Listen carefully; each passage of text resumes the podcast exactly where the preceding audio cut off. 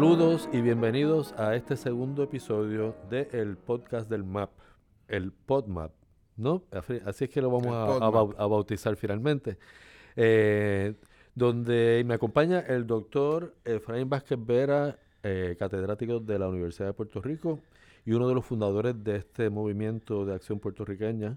Y le habla, y quien le habla, Juan López Bausa, escritor y novelista de este país. Eh, en el, en el episodio anterior nos quedamos hablando de lo que era la regeneración puertorriqueña, lo que es ese documento, eh, y que es el, documento básico, el que sostiene todos los, fundamentos principales de lo que es el MAP. ¿Y cómo surge ese documento? Ese, hablamos de que ese documento surge a raíz de los cuestionamientos que se nos hicieran en el proceso de, de ir constituyendo el grupo en cuanto a cuál es nuestra meta, cuáles son nuestros propósitos, qué es lo que nos detiene de alcanzar esa meta. Y en ese, propósito, en ese proceso fuimos descubriendo que era imprescindible para alcanzar la meta que habíamos, que habíamos trazado de una sociedad con justicia social donde pudiéramos vivir vidas plenas y felices, era imprescindible tener una visión de futuro una visión de qué era, cómo era y cómo, eh, qué era lo que queríamos y cómo era que lo íbamos a alcanzar.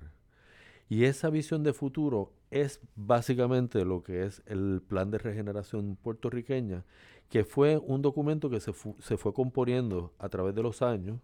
Eh, Efraín y yo, como dijimos en el, en el episodio anterior, eh, fuimos pensando todos estos temas y fuimos componiendo todos estos temas para finalmente llegar a este documento final que tiene, creo que son 16 puntos eh, en detalle, que forma pues la base de todo nuestro movimiento y toda nuestra, toda nuestra, eh, nuestro propósito aquí. Y con ese documento en mano y conociendo las necesidades apremiantes que tiene Puerto Rico cada año más y más, pues nos lanzamos formalmente a la calle, ¿no, Efraín?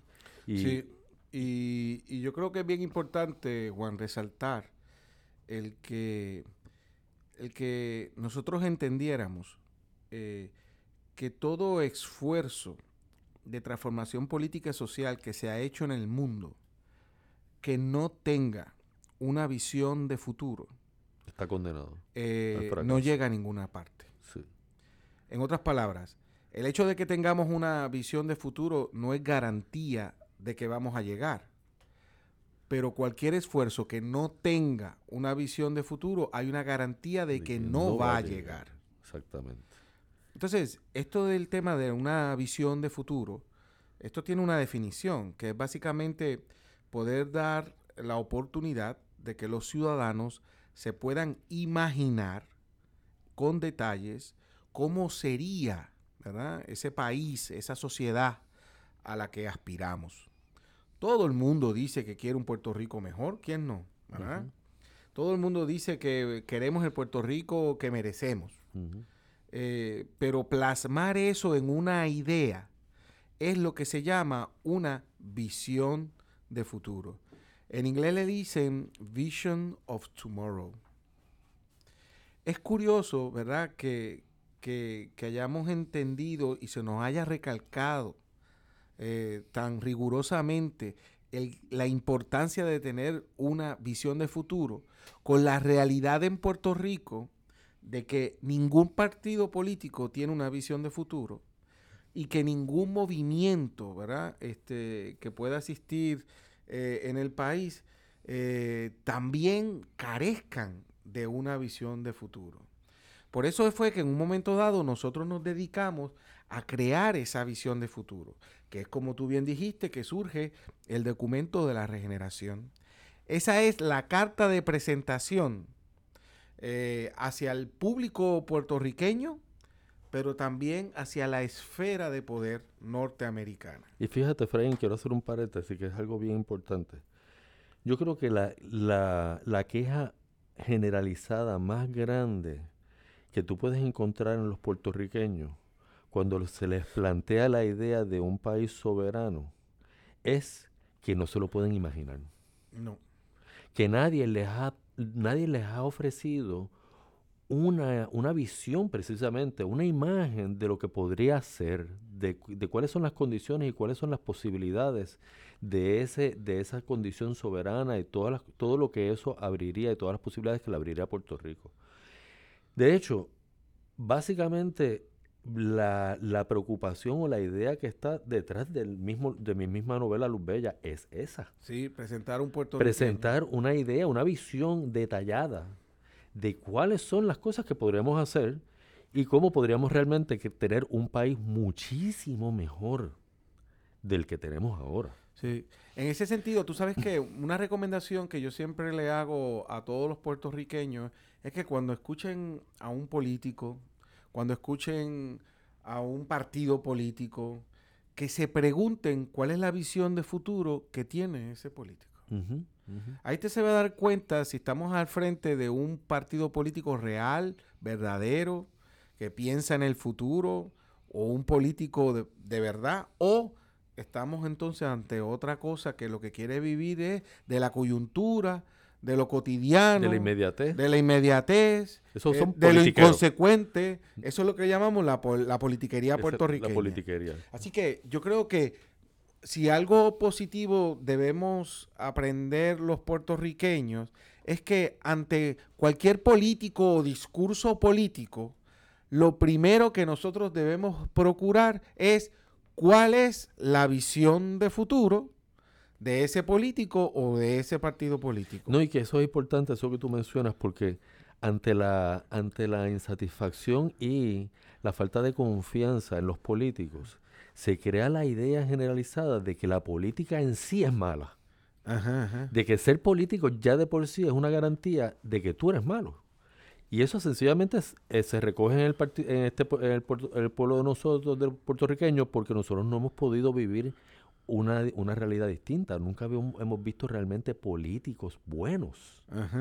Porque los políticos buenos nunca van a llegar al poder en Puerto Rico bajo este régimen. Claro.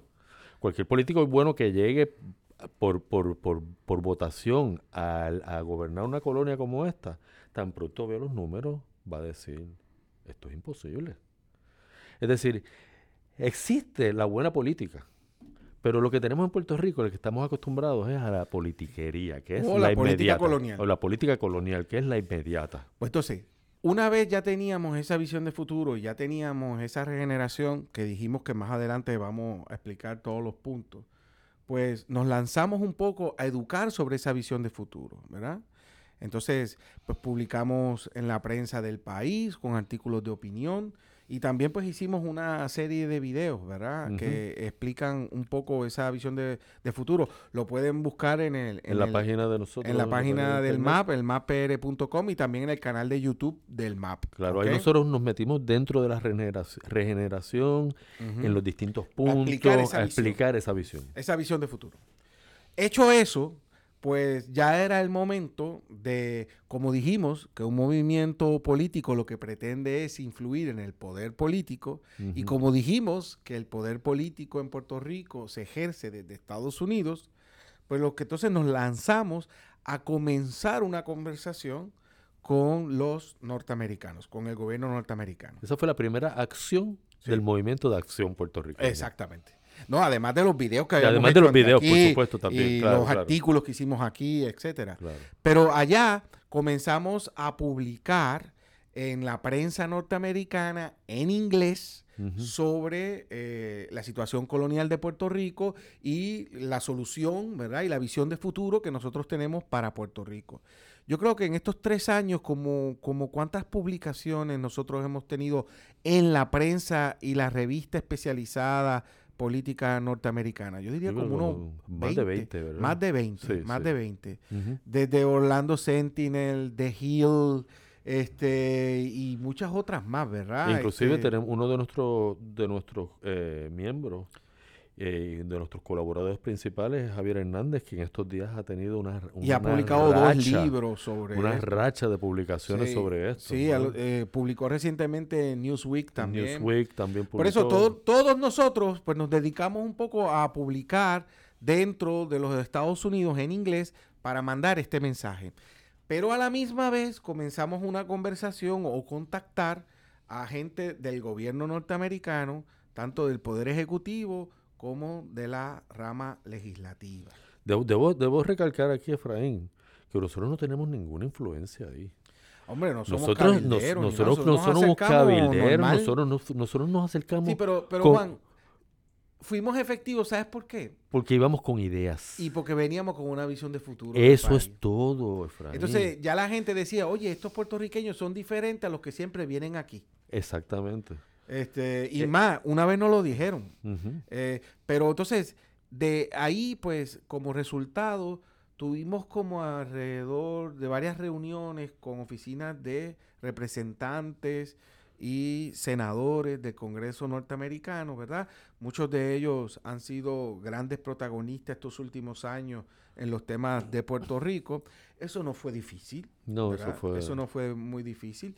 Y también pues comenzamos, eh, ¿verdad?, a tener contactos con el gobierno norteamericano, eh, directamente con la presidencia, el Departamento del Interior, eh, el National Security Advisor, que son el Departamento de Estado de Estados Unidos, que son los que tendrían injerencia, ¿verdad?, en, en, el proyecto o nuestra visión de futuro de descolonizar a través de la soberanía. Pero curiosamente, y yo creo que aquí Juan tú podrías un poco también explicar, eh, nos contacta, ¿verdad? Logramos un contacto fluido eh, con un grupo de funcionarios norteamericanos eh, que ya estaban retirados y que toda su vida se habían dedicado a, los pactos de libre asociación que tiene los Estados Unidos con las Marshall, Micronesia y, eh, y Palau. De hecho, que fuimos, tuvimos unas reuniones claro, nosotros viajamos, viajamos, viajamos a Washington. Y en esas reuniones y en esas conversaciones con ellos, y ellos explicándonos cuál fue el proceso, que se siguió allá en, el Pacífico, nosotros fuimos poco a poco comprendiendo que la libre asociación es lo que está disponible. era una era la vía disponible para Puerto, Rico, sobre todo en estos momentos que Puerto Rico necesita necesita urgentemente crear una economía productiva. Sí. Y sabemos que en Puerto Rico el apoyo a la independencia, por todas las razones que sabemos, eh, la demonización de eso que se ha hecho a través de los años, las persecuciones, hay muchas, muchas razones para entender por qué es que hay poco apoyo a la independencia. Pero eh, entendíamos que la soberanía, que es lo más importante en este caso, la soberanía nacional que se conseguía a través de la independencia o la libre asociación, que a través de la libre asociación, era una posibilidad mucho más cercana y era realmente lo que estaba disponible para Puerto Rico. Yo creo que eso es bien importante porque nosotros en este, en los primeros pasos de, de análisis que hicimos, llegamos a la conclusión de para lograr el gran objetivo, que era la justicia social del país, la soberanía era indispensable, es decir, la descolonización y la soberanía. Pero que nosotros igual estábamos abiertos a si lo que estaba disponible era la independencia por parte norteamericana o si era la libre asociación. Un, pero yo quiero un paréntesis. Pero espérate, pero ah. del contacto que hicimos, la percepción que tuvimos o el mensaje que recibimos era que de las dos alternativas de soberanía, lo que estaba disponible era la libre asociación. Sí, yo quiero hacer un paréntesis aquí porque hay mucha gente que no entiende esto bien. Y es el tema de por qué es que necesitamos la soberanía. pues dale. Porque, ¿qué es lo que tenemos? ¿Y por qué es que necesitamos la soberanía? Y esto es un tema económico, que, lo, que se puede resumir de una manera bastante comprimida. Puerto Rico necesita crear una economía productiva. Y para crear una economía productiva necesita proteger unos sectores. Espérate, si tú dices que hay que crear una economía productiva, es admitir que Puerto Rico no es una economía productiva. No es una economía productiva. si no es una economía productiva, ¿qué economía es la que hay hoy en Puerto Rico? Es una economía colonial. ¿Qué es una economía colonial? Una economía colonial es la, que, la economía que se basa en consumir los productos que envía el colono. Ya sea producidos o distribuidos. O ya sean producidos o distribuidos y enviarle al colono materia prima. Claro. Claro, Puerto Rico carece de esa materia prima. ¿Y qué es lo que nosotros enviamos para allá? Bueno, además de personas, gente, gente educada. La migración, gente educada, toda la manufactura que se hace de fábricas norteamericanas en Puerto Rico que no son comercializadas, es decir, no se venden desde aquí, sino que se venden desde Estados Unidos. Desde Estados Unidos.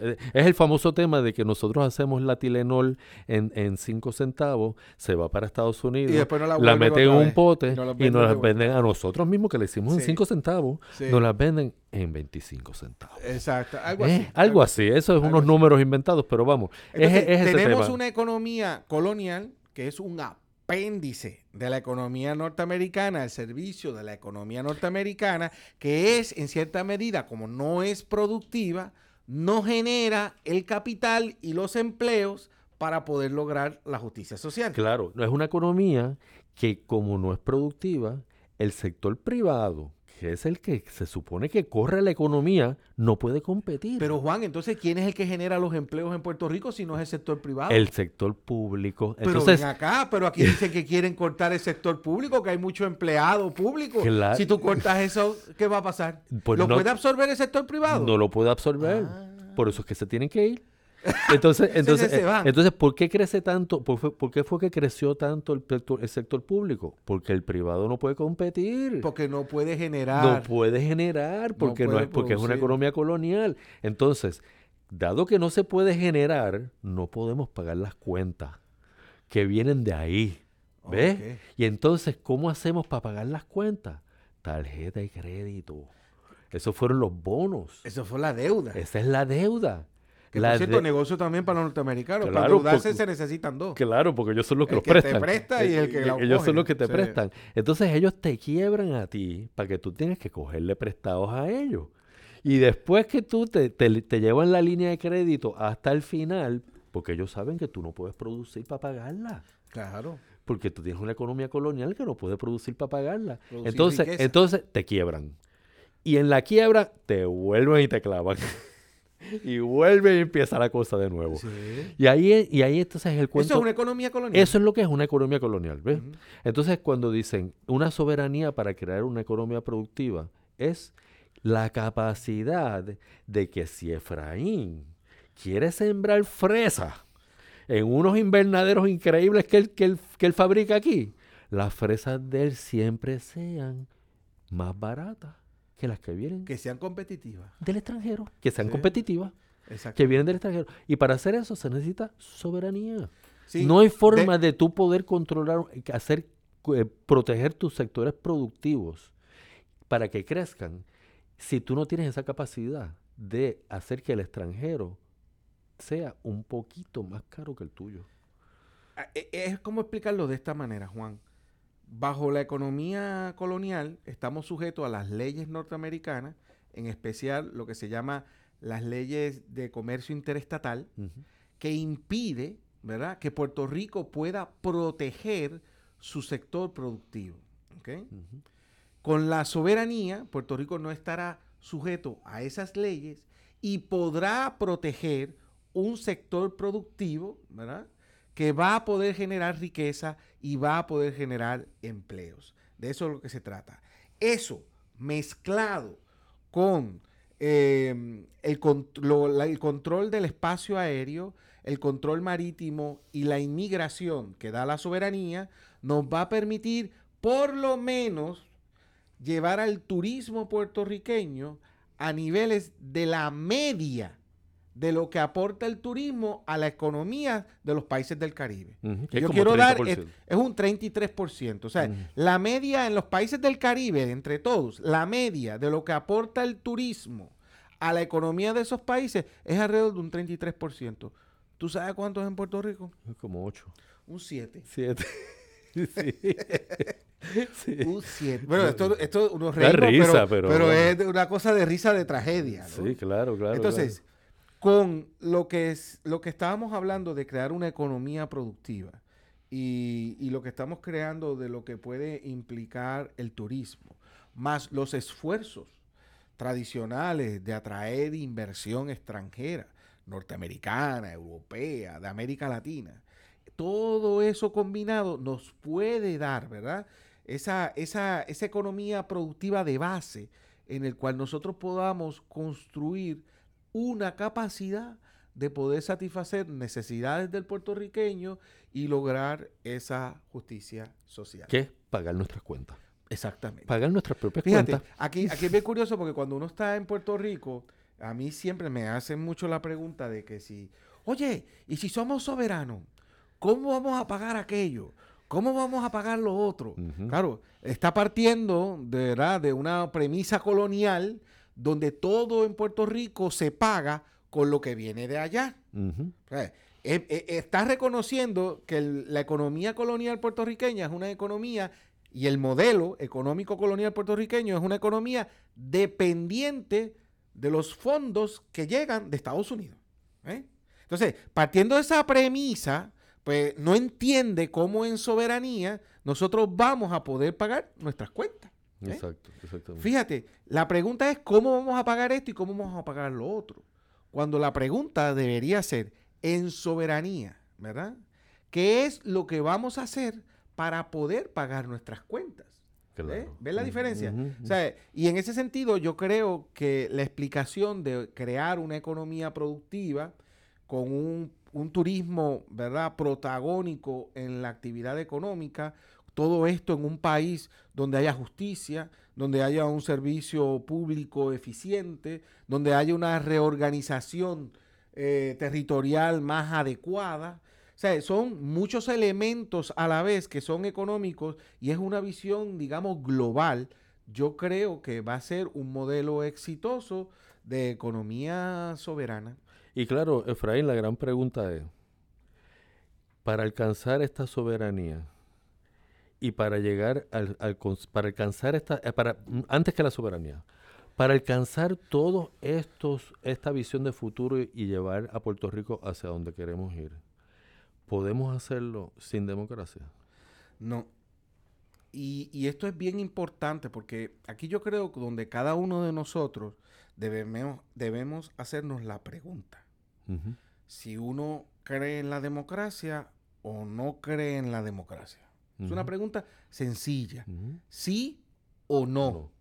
Mi respuesta, la personal, la de Efraín, es sí. Yo creo, con todos sus defectos que tiene la democracia, que hasta el momento es el mejor instrumento para poder lograr la justicia social. Exactamente. La democracia. Eh, hay gente que no cree en la democracia, y hay varios ejemplos en el mundo. Claro. Pero ¿Y, qué, es lo que tú dirías que es lo opuesto de la democracia? Bueno, sería una dictadura. ¿Dictadura? Un régimen autoritario. Un régimen autoritario. O un régimen colonial. un régimen colonial. o sea que aquí no tenemos dictadura, aquí no tenemos democracia. No. No, ¿verdad? pero, pero porque hay que hacer la aclaración. No, no, porque hay gente aquí que cree que Puerto Rico es una democracia. Oh, claro, ese es el discurso básico de la política en Puerto Rico. pero entonces si es así, no saben lo que significa lo que es una democracia. Por supuesto. O sea, la, democracia es un concepto político, ¿verdad? Aunque a través de la historia, la palabra democracia ha querido significar muchas cosas. Y aquí se me sale lo de profesor, tú ves. O sea, el concepto de democracia que hoy hablamos nosotros, ¿verdad? De decir que este es democrático, no es democrático, es lo que se llama el concepto de democracia liberal. Y eso lo creó un señor que se llamaba John Locke, él era inglés. Y él definía la democracia allí donde hay un gobierno, que es el que gobierna, con el consentimiento, es decir, con el permiso de los gobernados. Ese consentimiento se entendió que se daba a través de la vía del voto. Por eso, en aquellos lugares donde no hay elecciones, o donde hay fraude electoral, pues no hay democracia, aunque haya un gobierno, ¿verdad? Pero entonces, en el caso de Puerto Rico, la pregunta que uno se tiene que hacer es quién gobierna Puerto Rico. Y sabemos que no es el gobierno puertorriqueño. Que no es el gobierno puertorriqueño. y más estos días es más evidente que quien manda aquí es el gobierno norteamericano que utiliza su instrumento de la Junta de Control Fiscal o la Junta de Control Colonial, como usted quiere llamarle, para gobernar. Y hablando de estos días, Y eso es lo que hace que Puerto Rico no sea una democracia.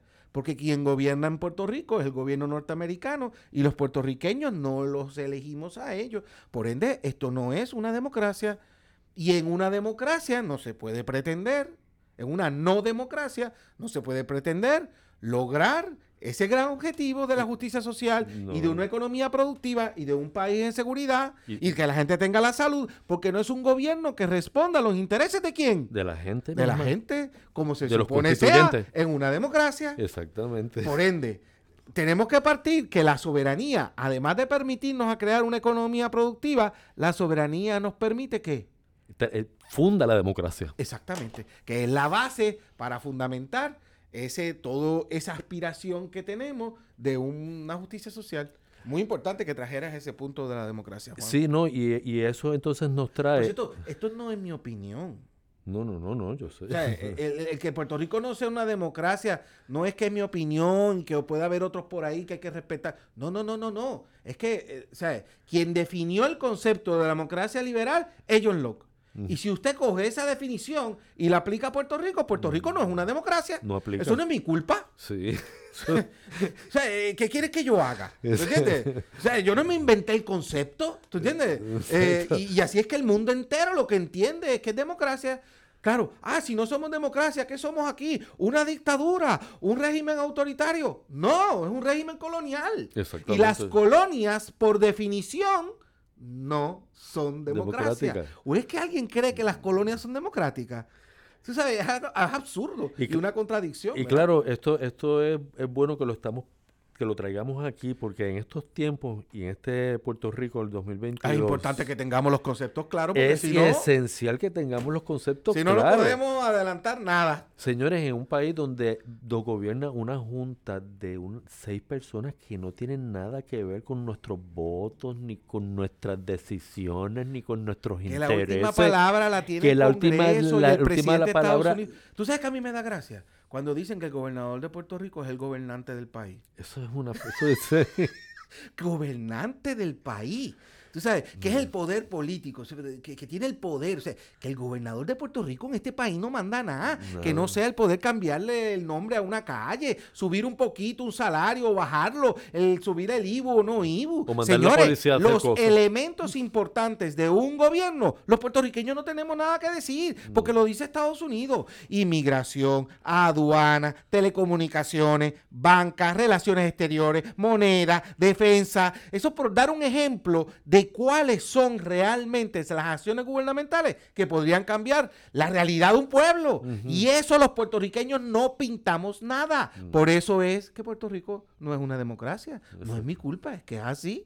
Y si uno no la acepta, ¿cuál es el problema? Si uno no acepta esto, Juan, y uno vive en la fantasía de que Puerto Rico es una democracia, pues entonces, nunca vas a cambiar. Pues entonces no hay que cambiar nada, aquí está todo bien. Esto es una cuestión de, este, manejo de la democracia y tal. Sí, no, eh, entonces, cuando aquí hay que, trabajar esto, que es lo básico de toda sociedad. ¿Y cómo se resuelve el problema de la democracia en Puerto Rico? El primer paso, creando un país soberano. Porque en un país soberano podremos tener una nueva constitución y podamos tener realmente un gobierno. El poder está aquí. Eh, claro, y que haya elecciones libres y democráticas, etcétera, que haya un gobierno que sea que realmente elegido por el pueblo y que sea el que de verdad gobierne aquí. Es así de sencillo. es así de fácil. Mira, mira, por ejemplo, y yo te voy a dar un ejemplito que eh, estamos ya acabando este, este episodio, pero yo quiero acabar con un ejemplito que a la gente le llena mucho el ojo. El seguro social. Uno manda el dinero de uno a los Estados Unidos y uno tiene sencillamente la buena fe, porque no le queda más nada que la buena fe de que ese dinero va a ser administrado de la manera correcta. Pero tú no tienes ningún control sobre ese dinerito que tú mandaste para allá, que es tuyo. Tú solamente confías en que eso se va a manejar de una manera y tú le entregas ese manejo ahí a esa gente, porque tú no tienes una conexión de tu voto con nadie que administre ese dinero. No, y así con todo. Y así es con todo. Si ellos quiebran el seguro social, ese dinero tuyo se acabó y se fue. Eso, esto no, no estamos hablando que se va a quebrar el seguro social, pero es para que ustedes vean cómo es que hasta los sistemas que nosotros pensamos que son los más seguros están en manos, no están en nuestras manos. Nosotros no tenemos nada que ver. Bueno, yo creo que esto ha sido una buena conversación para este segundo capítulo, este segundo episodio del podcast del MAP. Eh, nos veremos entonces en un tercer episodio. Hasta la próxima. Hasta la próxima.